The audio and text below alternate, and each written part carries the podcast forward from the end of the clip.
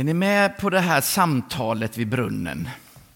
Ni som inte var med förra gången när vi predikade över den delen så mötte ju Jesus en kvinna som var ute mitt på dagen när det var som varmast som skulle hämta vatten. En synderska, står det väl tydligt. Och så hade de ett samtal om levande vatten. Så går kvinnan därifrån, lämnar sin kruka och går bort till staden för att tala om för dem jag har mött någon som ni måste få träffa. Och samtidigt så diskuterar lärjungarna här borta kvar vid brunnen. Då, då frågar de Jesus, du det är dags att käka nu, vill du ha något? Och så kommer det igång ett samtal om mat. Och Jesus talar om skörd. Då helt plötsligt så kommer folket gående här från staden ut till brunnen där de står och pratar. Folket tror och folket ber Jesus stanna kvar. Där har du själva texten. Och när jag förra då söndagen pratade om en källa som kan komma inifrån så sa vi tre saker. Tre minuter. Sen klarar man sig utan luft längre.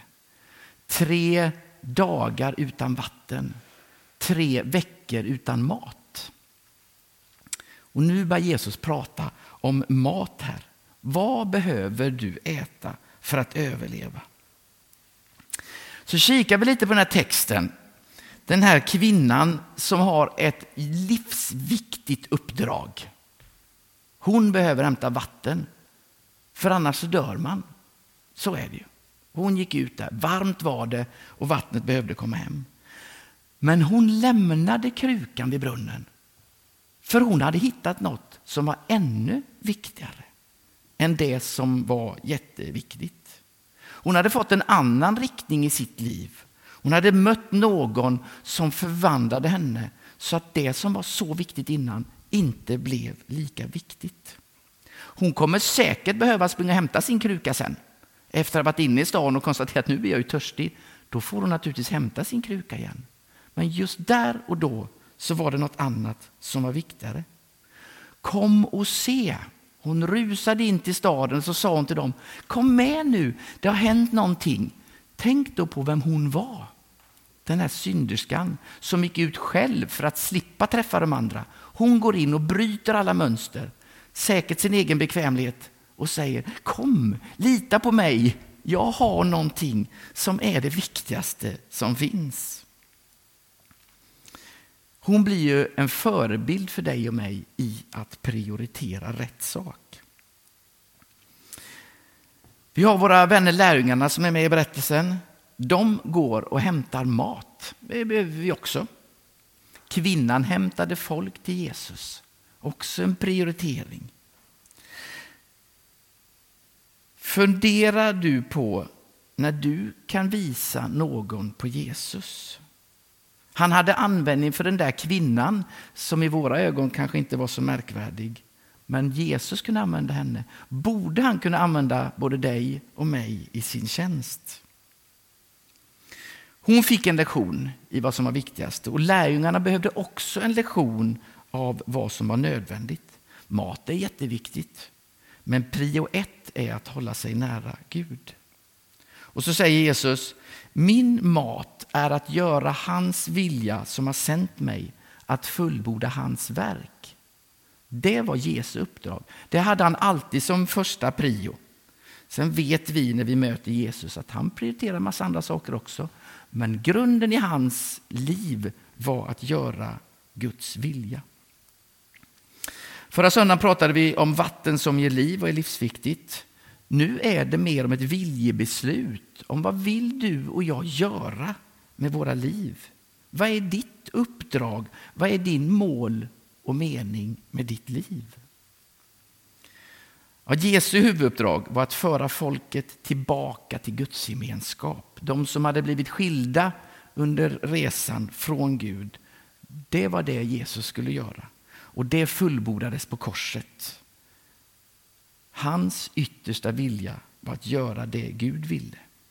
Kommer ni ihåg berättelsen i ett semane när Jesus går ner på knä och ber. Han vet, han är på väg till korset. Och så ber han, Gud, låt mig slippa. Men din vilja Gud är viktigast. Så oavsett vad jag vill så är det din vilja som gäller. Där kommer det tillbaka. Ske din vilja, inte min, säger Jesus genom hela sitt liv. Och så sätter Jesus in det här i ett bra sammanhang för att de ska förstå. Inte bara vad han säger utan också vad man ska göra. Och så börjar han prata om skörd. Och jag vet inte vad du vet om skörd, men eh, när Jesus pratade om skörd, då var det så att man sådde någonting och så tog det fyra månader och så skördade man. Och där nere kunde man börja om igen och så såg man en gång till, och så fyra månader och så var det dags att skörda igen. Men så ser ju Jesus i, där, i det ögonblicket när han pratar om det, vi brukar ju ha fyra månader på oss, så ser han folket komma. Så det samariska folket kommer ut ur staden för att möta Jesus, för kvinnan har sagt något. Kom och se. Då ser han dem komma och då säger han, se här.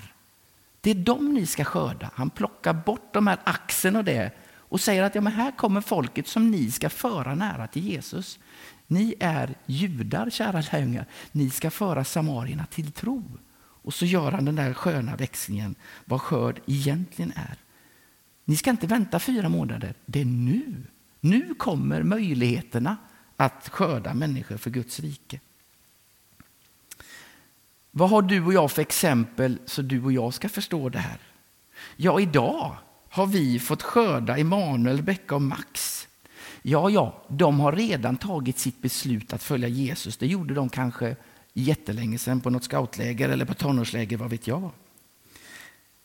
Två av dem har valt att gå med i en församling som ett steg, som en frukt av att de följer Jesus. Och idag gjorde Max det.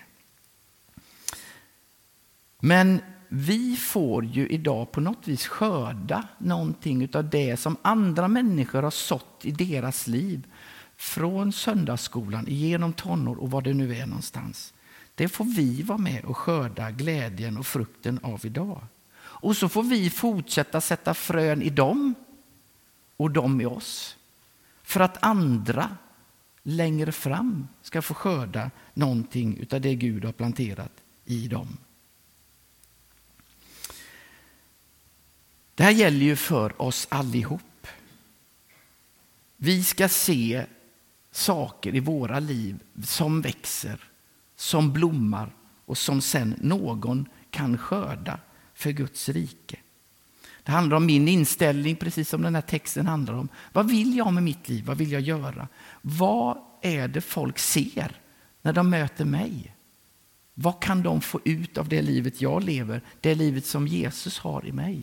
Bär det någon god frukt på något sätt? Så får du och jag, när vi möter människor, så saker och ting som andra längre kan, fram kan få skörda. Kanske är du söndagsskollärare, kanske är du scoutledare. Kanske möter du människor där du planterar dina frön som någonstans längre fram blommar och ger frukt. I Matteus 4 och 4 står det så här, och det är Jesus som säger det. Människan ska inte leva bara av bröd utan varje ord som utgår ur Guds mun. Vad är det du och jag ska äta? Vad är det du och jag ska göra? Vad är vårt liv till för? Vad vill vi för någonting? Och vad är det vi proppar i oss som ger frukt?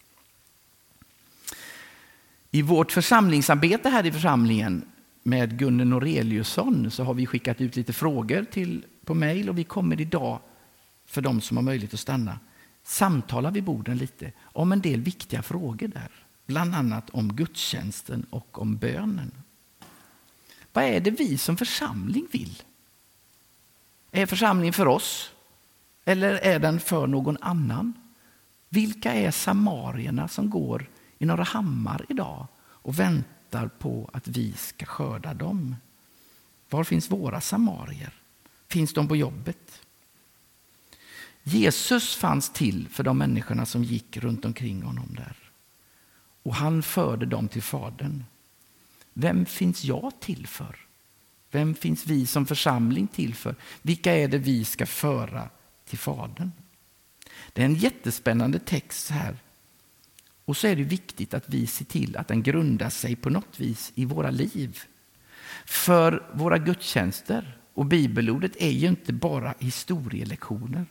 Utan det är lektioner om hur Jesus vill leva med dig och mig idag. och hur vi ska leva våra liv för någon annan. Låt oss be. Tack Herre för en fantastisk text där du möter människor och där du sänder människor att göra någonting för ditt rike. Nu finns vi här idag, Herre, en samling människor i Sättenkyrkan och vi, vi ber dig, Herre, sänd oss. Låt oss vara till för någon annan. Låt oss vara där för den som behöver oss. Det du har satt oss att göra, Herre. Hjälp oss var och en. I Jesu namn. Amen.